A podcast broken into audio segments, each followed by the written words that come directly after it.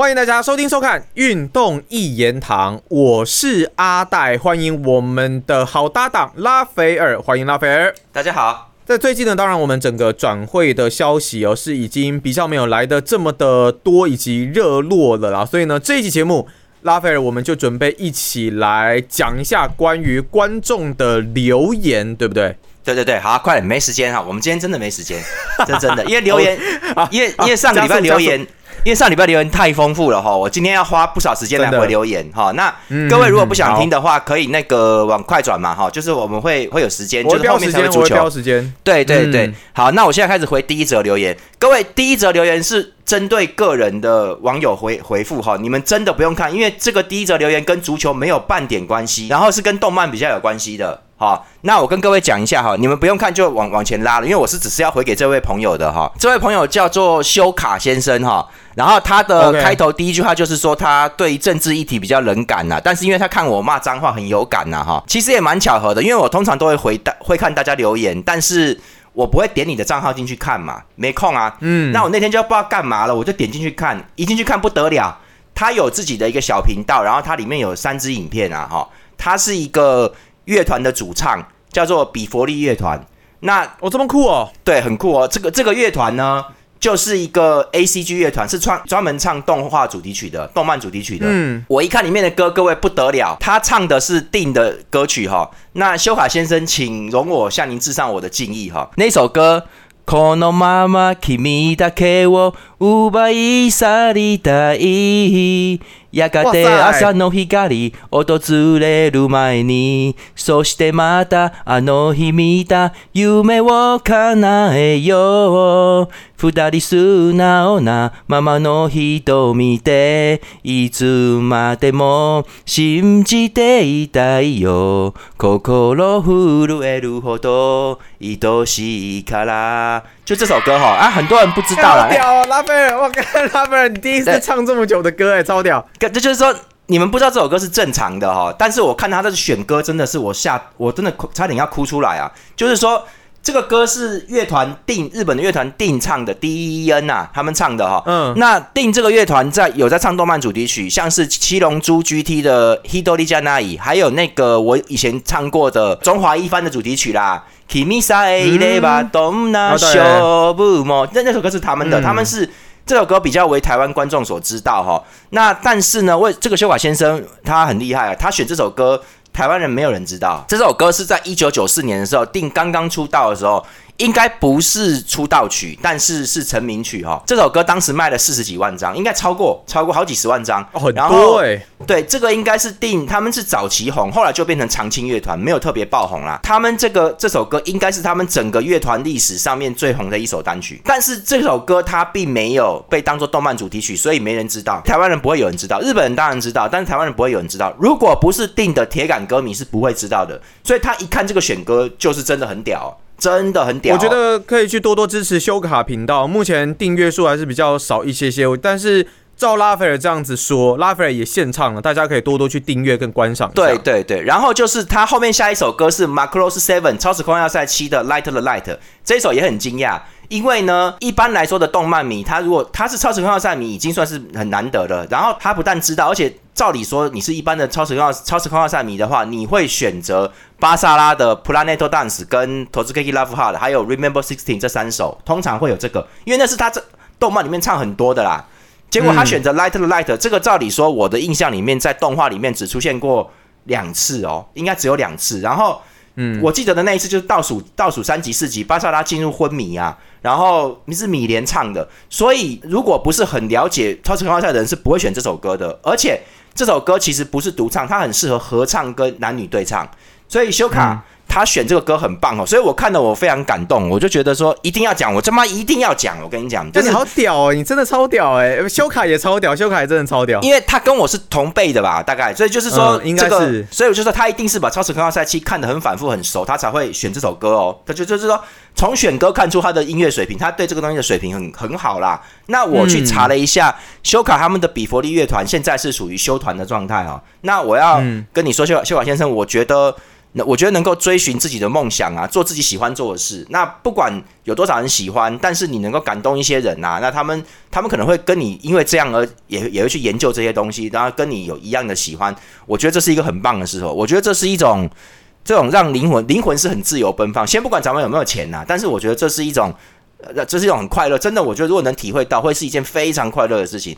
那也祝福你们那个乐团能够再成军、再出发。好，那这个你还来我们这边当粉丝，我才要当你粉丝哎，妈的，就真的太棒了，太感谢了，太感谢了。我不晓得我们下面里面居然有这种人呐，真的。而且而且他说他他叫拉斐尔，不要忘记你一定要骂脏话啊。好，对对对对，这个我们今天也会提到，我们会提到一下哈。那我要再讲的一个留言是有一句话，他觉得他留了一句很简单，说他不是马竞专家吗？好。那这个留言我无法回答你啊，就是切尔西专家，你不要再问了。就是是同一个人哦，没有没有跟马竞专哦不不一样哦不一样，没有我不知道哦我不知道，我只知道叫切尔西专家，你 你懂哦你懂哦，就让一切尽在不言中，我们之间无法言语，好好好，是是是是是，切尔西专家哈，没问题，好，千万不要让我说什么跟我马竞专家，我跟他没什么关系，我不认识他哈，然后然后呢再来是下面有一则留言说。请问你们说的 podcast 的是足球印象派吗？那我跟各位说一下，就是我今天就这个这个真的要花时间讲一下。其实当初他们霸凌我的时候，哈。我自己一开始还不知道，我只觉得那个小孩子来跟我挑衅干什么，搞不懂。他还他还找人来，不知道什么意思。结果后来我们的粉丝看不下去哦，有很多粉丝看到他的 IG 啊，看到他们写这些东西，就截图留言来给我，就截图给我啦。然后我才知道说他们这么可恶啊。所以我跟你说，就像石明景在讲那个小孩子的说的一样，孩子现在是网络时代，凡错过必留下痕迹啦，你会留下很多东西啦，那人家会给我知道，你就不要遭报应啦，就这么简单了。我是没有攻击你啦。我是没有，我当初都没有弄你啦。好，我到现在我也是针对你的你的东西啊，你的你写什么鬼东西，我就讲你啊，对，就这么简单。我觉得不对啊。我跟各位说一下，就是根据我们的粉丝目前调查情报，虽然说他们也没有每一集都，人家每一集都听啦，但是根据我们所得到的资讯，请听住清楚我现在讲的话哦。根据我们粉丝所得到的资讯，足球印象派的两位正式正式的主持人没有参与霸凌我的过程，至少目前为止是这样。哦，不是他们就对了。对对对，听清楚哦！正式的两位主持人啊，你们懂就懂，不懂就没关系啦哈。所以我说的 podcast 的这个人是另有其人哈，而且这个人才是真正的魔王，他才是背后操纵的人，他最有心。他最阴险，他最有心机啦哈。这个切尔西专家只不过是一个小孩子，是被他利用。这个人性格有问题，所以很扭曲。他就是去拜师傅。那我们现在简称这个 podcast 就叫师傅、师傅哈，叫他师傅。还有切尔西专家，他去拜师傅，他想干什么？你知道？他想要，我认为他想要在把他们的这些搞一个小帮派，然后把他的人马安插在。台湾足球界的各个的这个有这个专业里面哈，那让他们在那边当老大，只要有有对抗的人出现，他们就把他斗倒。上次我就讲过，有人会搞斗争，他就是他就是这么贱啊，没办法。他这个东西就是说，譬如说他要让那个人占据运动世界，然后独占所有的稿费，好让他让人气全部都流到他那边去，他就在那边弄别人，他们就派人来弄别人就对了，他们就是干这种无聊事。而且我可以直接跟你们说，运动世界官方都知道哈。然后呢？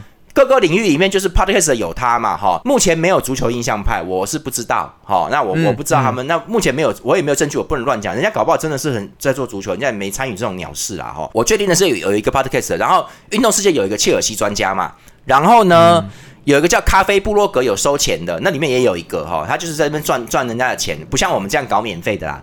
那那个人我们简称他叫咖啡，请听清楚，这三个人是主谋哈，切尔西专家、咖啡跟。师傅 podcast 好，这三个，那他们在干嘛嘞？他们就会到处去，他们会派人去洗留言。他们也有一些朋友，那那个切尔西专家有一个切尔西的赖群主，他们里面就是一些屁孩，然后在那边攻击别人。我们等一下还会再讲到，他们就是派那就叫那些人来弄啦，来这边给人家乱啦，骚扰啦，那弄弄垮人家，所以很卑，他们很卑鄙啦哈。那我跟各位讲，这边爆一个小料啦，就是说在世界杯的期间哈，德国队不是打的很差，要被淘汰了吗？对，那。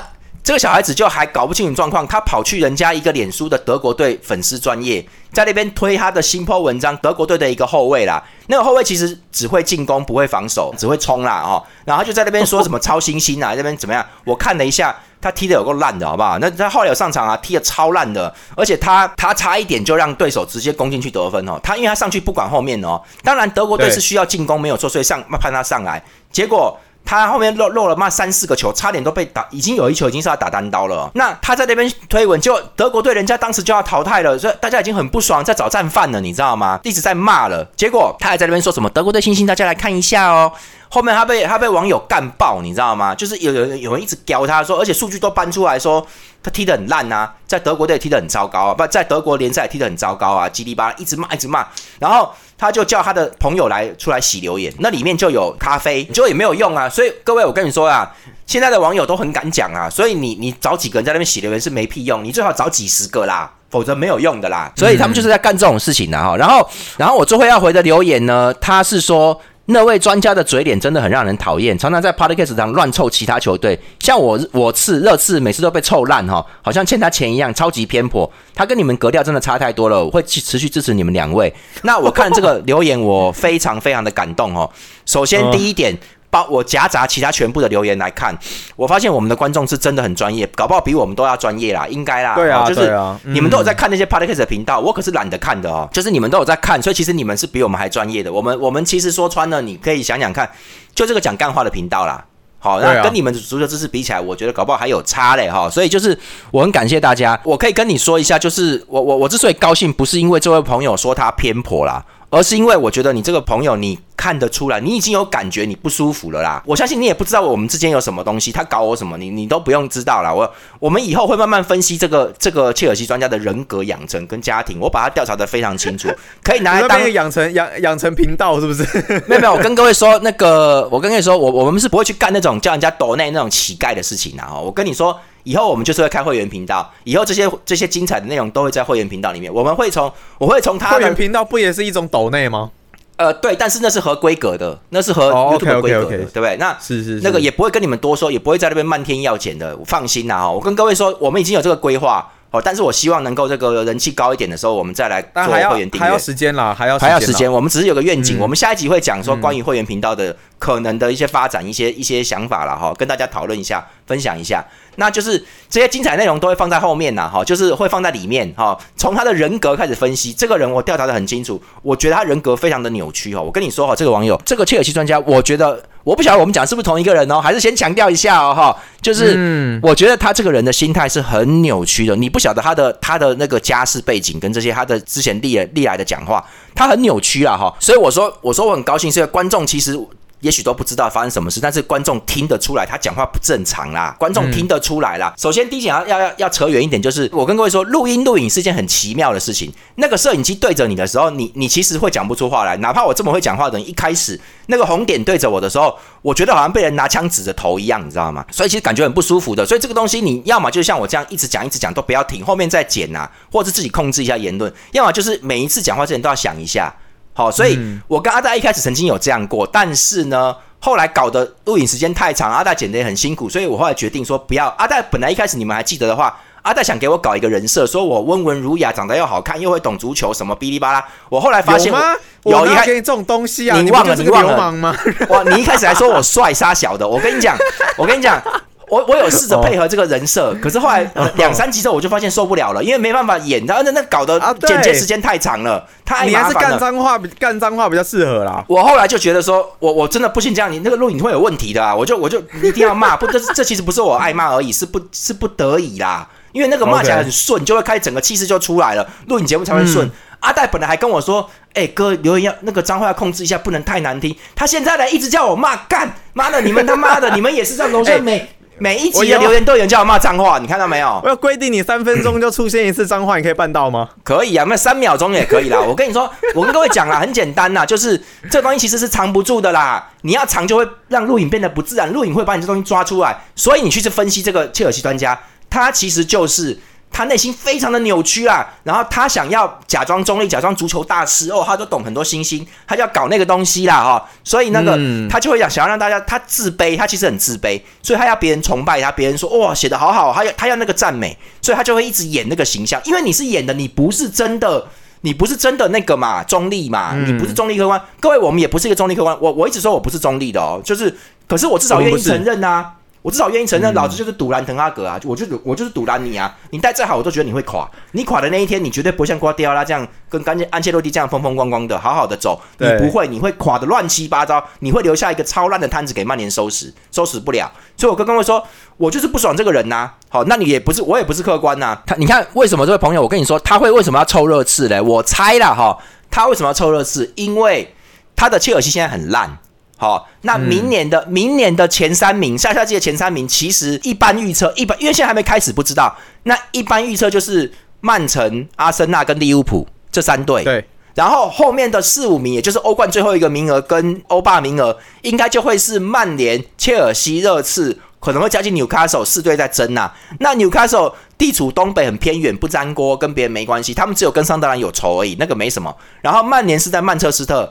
可是热刺跟切尔西伦敦同城啊，这样你就懂了吧？那个专家应该就是他，就是不管任何理由，他就是要热刺死啊，热刺垮啦，不管怎么样都要他们搞掉。我跟各位讲一个理，刚刚就是他有多扭曲，你知道？他之前在 IG PO 了一个说他要烧掉哈沃特斯的球衣啦，他说他要烧哈沃特斯球衣啊，因为哈沃特斯转会到阿森纳了嘛。好，我跟各位说，烧球衣不是不行，但是其实，在业界烧球衣就是这球迷之间，因为我认识一些外国的人呐，所以就是我跟你讲，在他们那些组织之间和球迷组织之间，烧球衣是有规矩的，通常都是球员对球队有明显的背叛行为，譬如说，球队想留你，希望再留多留两年就好了啊，你就偏偏要走，然后让球队赚不到钱呐。然后你就是想想去大球队了哈，啊，就是完全罔顾球队对你的栽培了哈。然后还有就是拒绝想要转会，就那边闹事，拒绝参加训练呐，恐吓球队，这种东西很严重。他最后走的时候，那个球迷会烧他球衣，因为这个是很严重的背叛行为。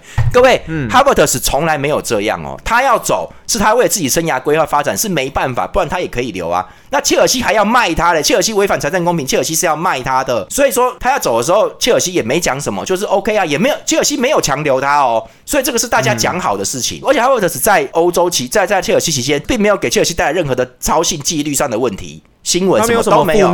他很认真，对。然后你说他为球队自带来了什么？带来了一个欧冠呐，虽然他那场比赛没进球决赛，可是他也是欧冠成员呐，所以他什么都有了，他也给了切尔西一个欧冠哦，也是算成员呢，所以他也没有背叛球，什么都没有，他没事啊，他这个走是公公平平的，没有问题。你根本他会讲说要烧球衣这件事情，根本就是无知到极点，而且偏激扭曲到极点了。哈沃德斯的离开不足以算是烧球衣的条件，因为切尔西其实自己。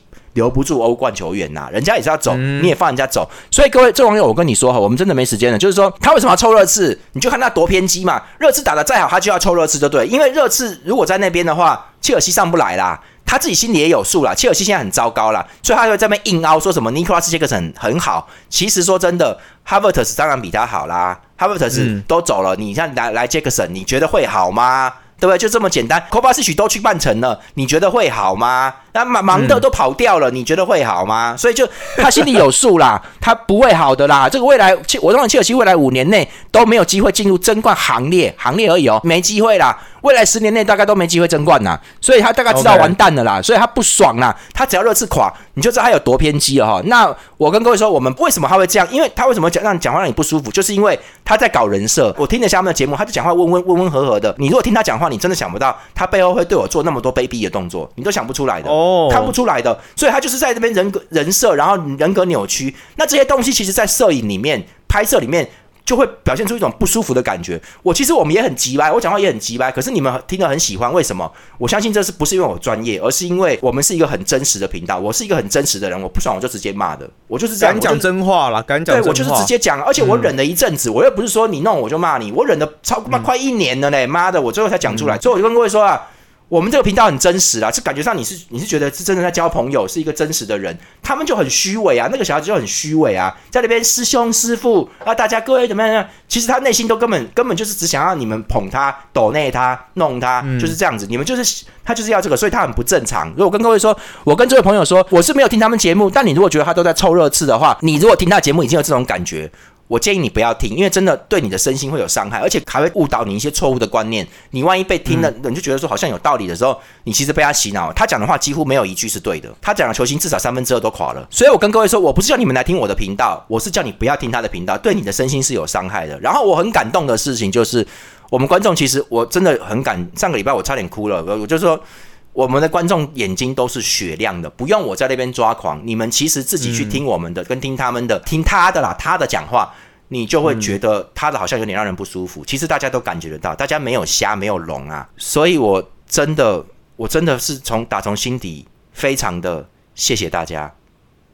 不过呢，这可不代表我不会讲他哦。我我我我都会说，我虽然跟听完你们的留言之后，看到你们留言之后，我心里面算是放下很多东西了。就是我觉得说，根本没有什么好那个的啦，就是不用跟这种乐色计较啦。好，真的大家其实都看得很清楚。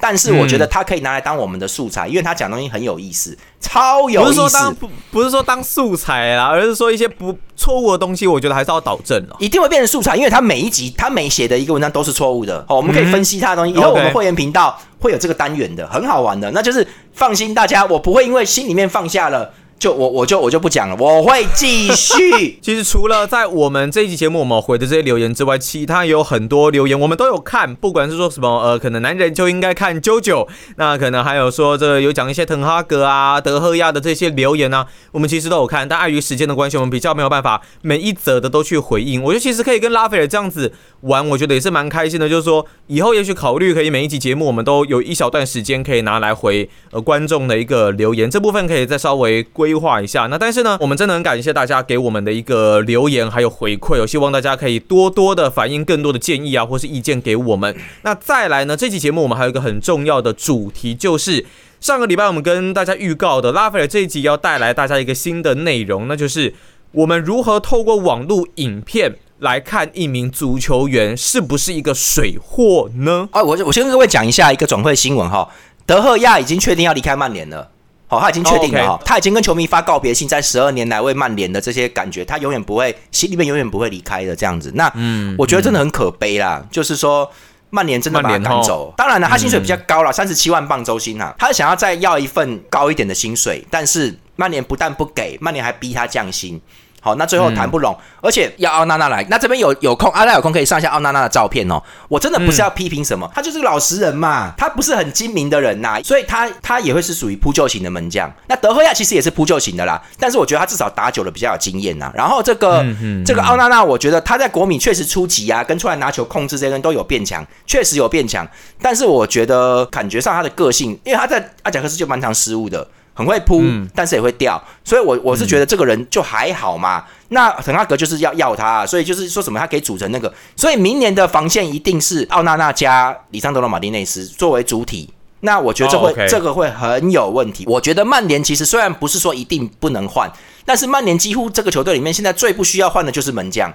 因为德赫亚还撑得住啊，妈的！所以我就说你搞这个东西，而且我就说他这个东西长期下来会影响。也许有很多人不认同，但是你想想看，你是一个球星，你为球队踢球十二年哦，而且你扑了那么多好球，你也不是没表现。曼联有很多次晋级啊，打到欧冠、欧霸上去，都是德赫亚的扑救有救下来哦，是真的有战功哦。这个东西真的要算勋章的话，他妈银星勋章挂不完的啦，他可以挂很多啦。虽然曼联没有拿冠军呐，但是他这个功劳是很高的，人家最后要一份薪水也没有很过分呐。讲真的，然后你把他就把他弄走，而且还还不球员都有斗争心，都有上进心，他会觉得说，我我有输给那个奥娜娜吗？我有吗？他有这种感觉吗？感觉上就像是滕哈格在偏袒奥娜娜，他就是要嘛。好，那各位奥娜娜目前应该是卖五千万到五千五百万之间呐，可能会到六千呐，大概是这样子。所以就是说。他会觉得我我真的输他吗？就因为你滕哈格要他，你喜欢他，他是你之前的部下，你根本在搞帮派嘛，然后就把我赶走，让我连最后一个合约都拿不到。所以我说，曼联这样的行为长期下来会造成好球星不肯来，因为为你付出了一辈子，结果最后一个合约被你搞成这样那么臭，而且还搞很多小手段把你逼走哈，所以很卑劣的。所以这个行为是看起来没什么，但其实很卑劣。以后大球星，你觉得你你觉得你今天如果是德布罗因或是莫德里奇，你敢去？你会去这种球队吗？你不会的啦。你就是妈的莫名其妙，对，你看，你看曼城让球员走的时候多大方啊！金多安之前以前恐怕你要走的时候让他免费，让恐怕你免费走，诶，就是说你为我们付出那么多，我们就不不要转会费了，那这些钱未来都会转嫁成为你的薪水嘛？你的下一个球队就。可以免费买拿走你嘛，对不对？让你想去哪就去哪，都很大方的啊，大家。所以他这个行为很卑鄙啦。曼联的所作所为只是一个讲真的是一个很下流的动作，而且这都是滕哈格主导的，还不是今天让曼联自己来做，还不会这样子哦。所以就是滕哈格这个人真的太下流了。你们你们看，等着看，下赛季开始会很糟糕，曼联曼联可能会出事了。下赛季或下下赛季一定会有一下赛季会垮。那我们进入今天的主题就是。如何在网络上辨识这些水货球员？哈，我跟各位说一下，这个有定义的哈。我们因为我们主要是讲英超，所以我们这这样讲就是，你看到很多的球员，他们如果来英超，会不会打好？怎么看这个东西？那我先跟各位讲，这个东西是以来英超为主。他如果在西甲威一辈子也没关系啊，对不对？西甲好打啊。好，那这个不一定，因为球员的强弱是不一定。有时候他袅袅的，但进国家队他就会有用，这个东西都不太一定的。但是我们先讲，就是他进入英超到底能不能踢这件事情，我觉得可以拿来分享一下了哈。我们先讲一个基本东西，就是你上网看 YouTube 找这些球员的影片。我们先讲前锋，你找前锋的东西，你就看他去年的就好，以前以前不用看呐。像我们现在就是看二零二二到二零二三，对不对？然后看他的影片之后，然后你找的是 all goals 全部的进球。那如果有助攻是最好。那因为助攻其实不代表他多会传球，前锋其实没有什么好传的，因为现在前锋要真的要得分都是在禁区里面，禁区里面已经没有什么传球技术跟那个感觉了，已经没有了。他是要传的够快，要传够让对方根本看不到。重点是在于他能不能清楚的事前就确认队友的跟进位置，是看他对队友的掌握。这个，所以有没有助攻是看他对队友的位置有没有掌握好，了不了解这个球队跟队友之间的默契如何，有没有他多快融入，融入之后能够怎么打出各种变化。那进球，我们先讲进球。进球其实很简单哈，我跟各位说，你只要看那个球员球员在西甲的，譬如说在德甲或西甲的进球，我先跟你说哈，只要是球员是单刀的，或者是往前冲，对方后卫还距离差大概大概四五步这种情况哈，那他就对着门将射门了，就得分了。好，这种球单刀这或是半单刀这种情况，通通都删掉，不要看，你就是按快转把它按掉就对了。因为英超的后卫反追的速度比较快，他们会追回来，所以你你在英超几乎你可以看到，你去年看赛季比赛你就知道，几乎没有这种单刀球啊，很少啦。你你这种进球在英超就是不会出现，就没有这个机会。英超后卫会追回来，还有一点就是，他如果一般是在追回来距离你差四五步哈，在英超一定是只有差三四步或两三步而已。那在这个距离他可以铲球了。他可以去伸脚去挡了，所以其实那个进球都基本上在英超就会被勉强挡到，或是最后一刻你的射门角度会被封锁，你就只有扣球了，你没办法射门的啦，你无法射门的。只要是这种单刀一个人去单挑门将，而且这种东西顶多只能证明他的射门技术多好而已，因为也也不见得完全，因为说这只是一个客观的标准，一个一个间接标准，因为。门将如果他是单对你的话，左右两边球门是很大的，你对前锋太有利了啦，所以这个不是很公，对门将不是很公平啦。所以我看 Nicholas Jackson 一堆这种反击球，我就觉得这个人不行嘛。这个人就是靠速度拉一下，拉一下，拉一下，妈的，这种东西在英超几乎是不会出现的，很少有机会啦哈。各位，哈兰德在德甲多叱咤风云啊！他妈的，他单刀跟就跟桑球两个就搞整场的，然后妈的多特蒙德都都不上去，妈的每个都站在后面那样这样子，妈的，然后就传球，大家给他，这多爽啊！他在英超有这样吗？他就开始跑技术位啦，跑这些位置。嗯，那他也很聪明，他也很乖，他就很配合球队，因为他知道他靠爆发力还是可以哦，因为他爆发力超强的哦。可是我觉得他们跟瓜迪奥拉也都知道说，如果用这种方式，你可能会受伤，所以我们不要有这个状况。我要你完整的打一整个赛季。好，所以他虽然没有进很多漂亮的球，但是他的球都是他的球都是捡漏，很很多捡的啦，而且他跟曼城也没有融合起来。可是他最终拿了三十六球，很屌的哦。所以就是我的意思是说，他也有运气啦哈。那我的意思就是说，即便哈兰德爆发力这么强，他来到英超，他都要改那个东西。就算你用这样硬干的进球了哈，我跟你讲，久了你就会受伤啊，受伤起来不得了，会影响状态的。所以我跟各位说，只要这种单刀球，基本上可以跳转，不要看。不用看了，在英超没有用的。好，还有，然后第二点也很重要。第二点就是，只要这个前锋在禁区里面拿球超过两秒以后的射门得分，全部删掉，不用看了。这个你们就懂为什么？对，只要有到达两秒就不用看了。基本上就是因为现在后卫都回来都很快，好，所以你今天回防进球拿球，你还踩球啊？干，人家就到你面前了，人家抢不走你的球，但是人家会挡在你面前一条腿，一条腿挡在那边。你射门，你打他腿啊，挡挡走啦，所以你就不用不会得分了。但是在外国，在其他的国家，后卫爆发力可能你就赢他啦，你就赢那个后卫，所以你就扣过去，你就射门得分了。英超其实很多精锐球员在那边，那个后卫基本上都会到，所以你可以看到大家都传来传去，不太愿意射门，因为会被挡嘛，没办法。真的要看的进球是他在人堆里面哦，而且他接应传球接应的那个位置点都很好，然后他射门的时候，各位记得。千万不可以有大腿往后摆的动作，就好像要挥大棒、挥大拳一样，人家都知道你要干嘛啦，你知道吗？所以会手会被守住啦。他的脚只能从他身体平行，身身身体一直线这样下来，脚只能摆一点点而已啊。简单说，他脚只能摆动，不能往脚不能往后拉啦。他就是要够快的那一种。对，有点像是就是前踢，像像像是刺拳这样，你不能有一个勾拳、身体往后拉的动作，那个东西都会被人家看出来。然后他这个在一瞬间的触球去打左打右哦，或者是或怎么处理哈，他这个你要看他这个敏捷度啦，然后他每次都能够伪装成踢近点，然后把球踢到远点，或者是就是骗门将，在一瞬间那个门那个不是各位用扣球来在那边扣来扣去来骗门将，其实现在已经是低等的做法了，因为后卫会一直回来，你就进不了球。那可是真的厉害，是在快速的一瞬间，他还能够做假动作、身体动作去骗到门将，然后打到反脚空门。骗的动作是一瞬间的，不是在那边扣来扣去。所以安东尼就是没用，那边扣来扣去，没有人理他。你注意看，没有人理他了，大家只是很难呢。没有他扣球很很漂亮，但是你的位、你的人身体没有过去嘛，所以没有人怕你啊，就这边站好，他不要靠近你，免得被你那个甩脱啊。就在这就离你大概两步。不理你啊，你就在那边扣啊，玩呐，你过不去啊，你注意看。所以现在扣球的已经没有用了，真的没有用了。不是安东尼这样，而是说只要是这样都没什么用了哦。所以我说，在禁区里面也是一样啊，说两两秒以上这个进球再进球的话，这进球其实可以在英超不会有用的哈。然后还有我跟你说，如果是头球的话，如果说他一个赛季进十球，你要去看他如果是在德甲什么，他如果能够是拉出空位，当然这个还要看队友传的好不好，默契好不好，这不一定。嗯，好那。他如果能够拉出空位，甩开后卫空位里面去投球顶球破门，这个球可以算数。但是他如果常常都是跟对方的后卫架在一起压赢对方的话，这种进球，他如果进十球，你至少五球要扣掉。他在英超大概就只会进五球而已，因为英超的后卫强度明显比较高，而且人家这个不是犯规，人家跳起来手稍微张开一点就把你推开了，你的头就偏离那个点球点，你根本你根本就顶不到嘛，就会变这样。所以头球前锋现在不流行，因为防守能力越来越高，本来就不流行了，所以你一定要变成找位置，现在都是在找位置。好，这三点就是你把他的这些东西删掉，他能看的进球其实没几颗，那些进球就是他在英超。